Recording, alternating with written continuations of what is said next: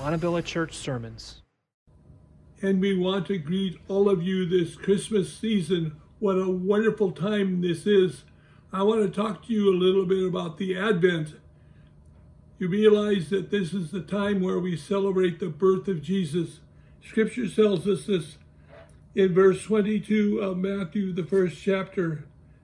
And all this took place, what the Lord has said to the prophets the virgin will be a child, and he she shall be with child, and he will give birth to and she will give birth to a son, and they will call his name Emmanuel, which means God with us. This is that season where we remember the amazing thing that God chose to come and live with us. This is the Advent season. And here this passage is declaring that the child is going to be born. This is the long awaited Messiah is coming. And this is the glorious news. This is the greatest news in the world. God has started a process by which he was going to affect the full salvation of the world. And men and women that put their faith in Jesus Christ, in this babe that was born in a manger, he is the one that has come to be the Savior of the world. In this we must rejoice. We need to sing not only Merry Christmas, but joy to the world. The Lord is come. So let's rejoice in that. Now, this morning, I would like to do a study with you, which maybe seems to be a little strange.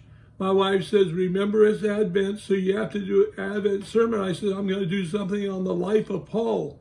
You say, well, where do you get the Advent out of that? Well, when you realize that Saul of Tarsus was a persecutor of the church, he did not believe in Jesus, he hated Jesus, and he hated all the followers of Jesus. And here he is, Saul of Tarsus, the persecutor of the church. In Acts chapter 9, we have this amazing story of how that Paul persecuted the church and it says that he was going to Damascus because he had determined that he would go to Damascus and he got permission from the high priest to find those that were a part of the way, the following of Jesus Christ, and he wanted to go to the synagogue in Damascus and he wanted to find all those Christians. He wanted to take them, male or female, he wanted to take them and arrest them and bring them to Jerusalem, and then they would be put to death. He was planning on slaughtering, he was planning on killing. He absolutely hated Christians with this vengeance. It's unbelievable how full his vengeance was. It's kind of interesting. Somebody once said, when they were told to persecute the church, they said, How do I know which are the Christians? And they said, Find the most loving and caring people and they're probably the followers of Jesus. So take them and persecute them. Well, that's what Paul was doing. He was coming in, finding the most wonderful people in the world that were following Jesus. Jesus had transformed their life. They were followers of Jesus, and they were people that loved the Lord and wanted to serve the Lord. And when he would find these Christians living dynamic life, he would take them and he would capture them, he would bind them, male or female, and he would drag them to Jerusalem, put them on trial, and put them to death. You know, it's interesting later on, Paul, when he was preaching with the churches around Asia Minor, it's amazing how that probably he would go into a church service and he would look down and there would be a widow. And she would he would say you're a widow. And he, she said yes my husband was put to death. And and and paul would say how did that happen? They said, well, there was this one called Saul of Tarsus, and he found out about my husband. He threw, threw him in prison, and he was put to death. The amazing thing is, here Saul the Christian, Saul the great advocate of the Christian faith, would stand and look at people that he had put their husbands and wives into prison because they, he was so vicious and so violent. Now remember, he was moving toward Damascus and he was planning this persecution. an amazing story because you see, then on that road, on that amazing road, with the planning uh, of destruction of the church of Jesus Christ, that Saul of Tarsus was encountered by a light. There was a light that was so brilliant, it was more bright than the sunshine of the day. And so great was this light from heaven, he was struck to the ground. He fell to the ground. And when he, they had him stand up, he stood up, but he was blind. He could not see because the light had blinded him. What an amazing experience this was. So I want to talk to you about what happened because you see, for Saul of Tarsus, when he saw Jesus, when he saw Jesus revealed that day, he saw the living Christ. He saw the very Son of God, and he fell down and he worshiped him. And when he went and when the light came, he says, Who are you, Lord? And Jesus gave this wonderful answer. He says, I am Jesus whom you are persecuting. Paul, you're persecuting me. Why are you persecuting me? Saul, do you understand what you're doing? And in that moment, in that flash, it dawned on Saul of Tarsus that he was opposing the very creator of the universe. God himself, God in human flesh had come. And you see, at that moment, what a shock it must have been for, for Saul of Tarsus to realize the very one that he was persecuting was the very Lord of his life. I want to read a little bit from, from uh, King James because the, the wording is a little clearer here. And it says, Who art thou, Lord? And the Lord said, I am Jesus, whom thou persecutest. It is hard for you to kick against the pricks. And he trembled and astonished said, Lord, what wilt thou have me to do?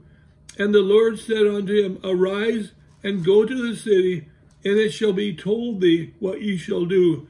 Now, a couple things that we need to note here.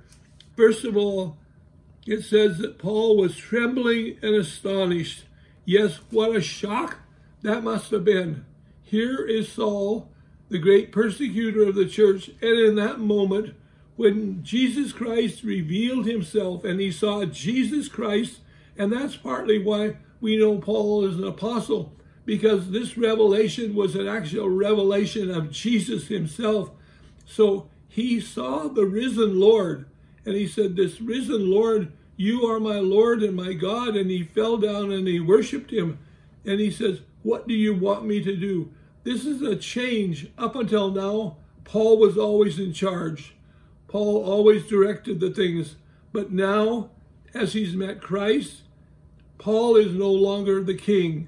Paul is no longer the head. Jesus Christ is the head, and he met Jesus Christ. And Paul was trembling and he was astonished. Now, here's a secret concerning conversion. When people truly confront Christ, then they are astonished. They're in absolute amazement. And here is Paul. He says, when that happened, he said, Who are you, Lord? What an amazing shock. It must have been the shock of a lifetime when Jesus said to him, I am Jesus from Nazareth, and I am the one that you've been persecuting. Saul must have said, Oh my God, how is it possible that I missed this all along? The very one that I hated, the very, one that I opposed, is actually the Lord of glory. He is my king. He is my creator. He is my maker. And he said, he fell down and worshiped. He couldn't see. He was absolutely stunned. Yes, this is so astonishing. Can you imagine Saul, even as time went by and he went back and he thought about this even as he was not able to see, he didn't take any food. He says, How is this possible that the very one that I was persecuting, he is God? And I love him and I worship him and I want to serve him. Saul did not say, I'm going to do something for you, Jesus. No, he said, Jesus, What do you want me to do? The change was, up until this time, even in the putting of Stephen to death, Saul was the one in charge. Now he has met Jesus and he says, Jesus, I am no longer in charge. You are in charge. You're the king. You are the Lord. What do you want me to do?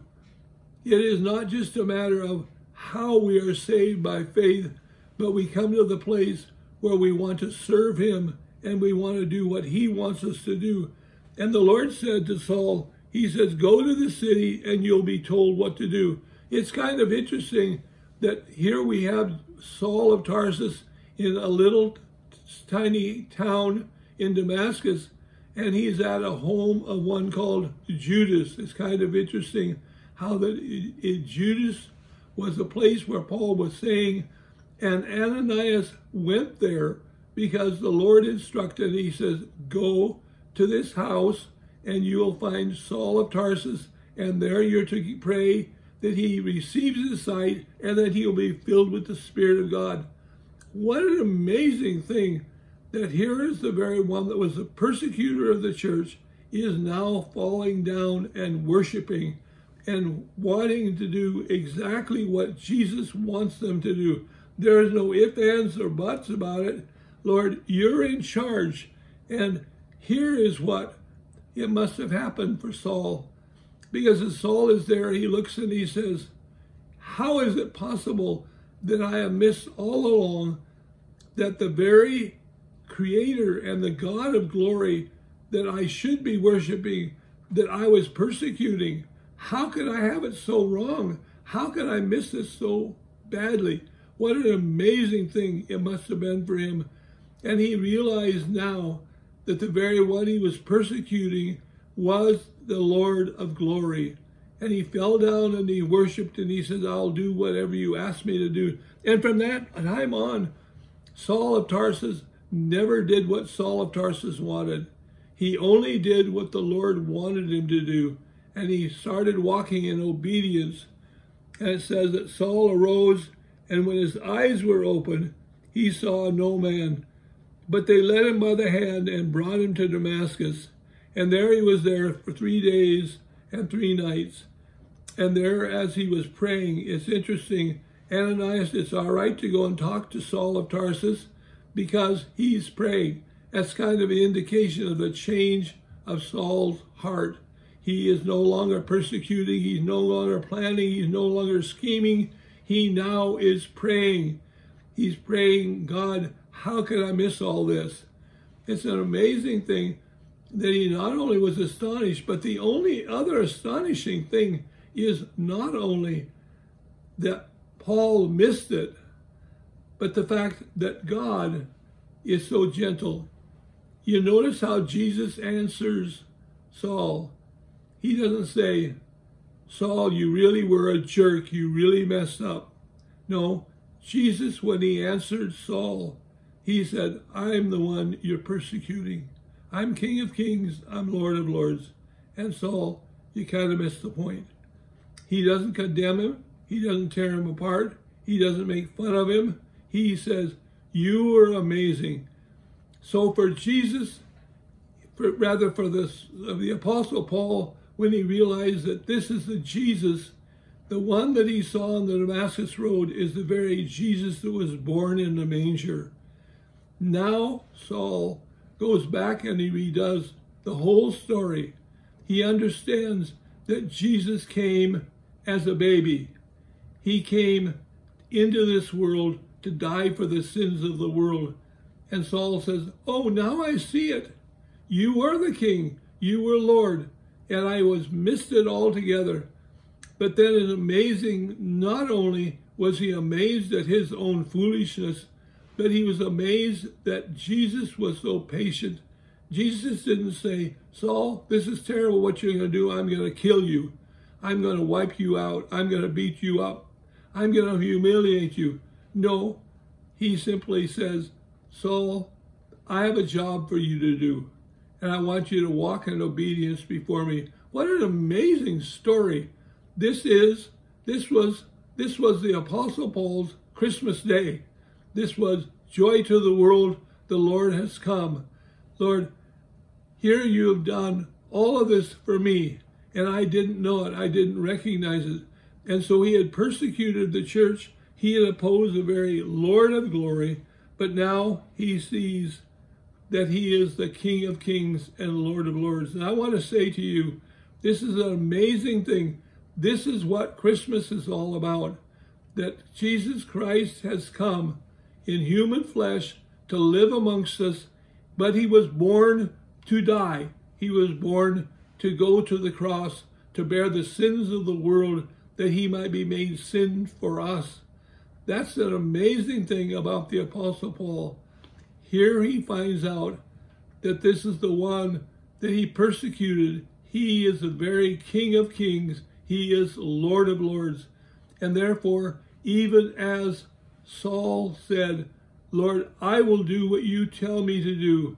He is saying to us today, I am King, I am Lord.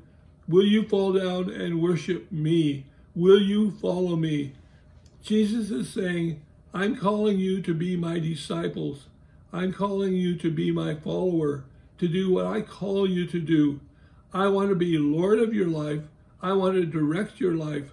And here is the beauty and the glory of what happened to the Saul of Tarsus. He was completely transformed.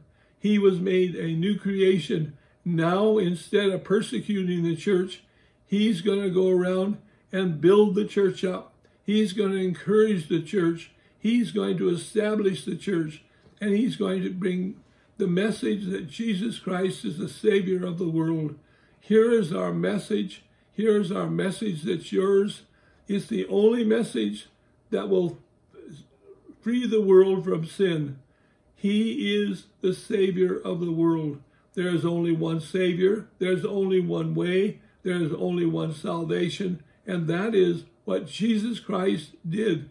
This is what Saul of Tarsus finally realized. Amazing. I can't believe that I missed this all along. I can't believe, God, that you've been so patient with me. But you've called me now to become your apostle. And I will come and I will represent you. I will speak for you. I will die for you. And that's exactly what happened for the Apostle Paul. So I say to you this Christmas season, even, even as Saul of Tarsus discovered the Christmas child, the Christmas child that came as a babe to die for the sins of the world, that this very babe is now the King of kings and Lord of our life. Therefore, make him your king. Don't miss the point. You see, Saul thought that he had all the things figured out, but he missed the point altogether. He was not worshiping the true and the living God. He was worshiping a false God, a false Christianity, because he was opposed. He thought that the following of Judaism was the secret.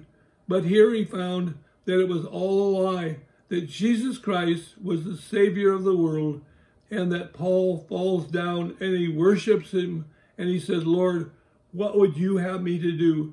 The question for all of us is, when we come to the Lord, do we say, Lord, what do you want me to do? I am here to serve you, to obey you, to love you. You are my Savior. You are the one that has brought me and brought, brought me out from the miry clay and put my feet upon a solid rock. So, Lord, I want to say, Lord, here you are. You are the Savior, and you've come to me, and you've called to me to follow you.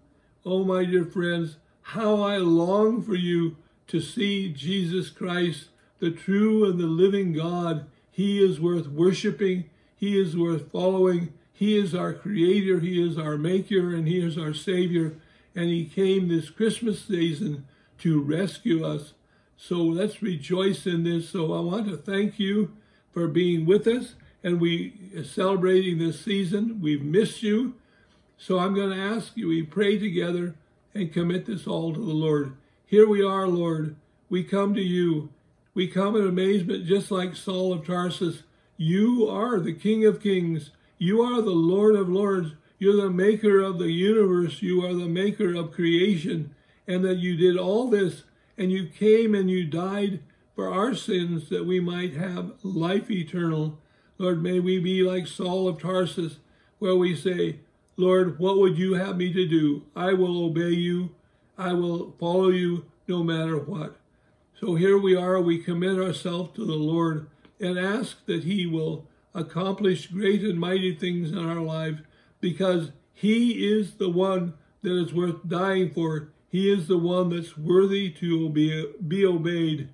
So here we give our hearts to you, Lord, and ask that you be in charge and that you be King of our kings and you be Lord of lords, and we will reign with you forever and ever.